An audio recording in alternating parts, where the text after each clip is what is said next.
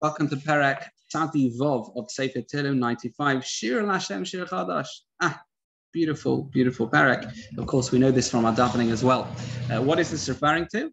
It's referring to the Aron being returned to Klal Yisrael. It's a Shir Chadash, a new song. How so? In anticipation, says the Radak, of the Kibbutz Galius, of the ingathering of the exiles.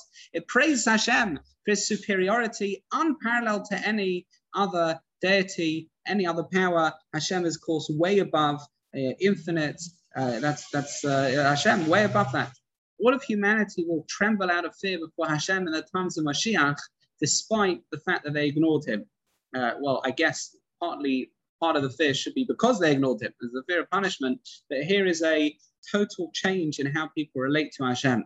Even the animals will rejoice in the coming of Mashiach.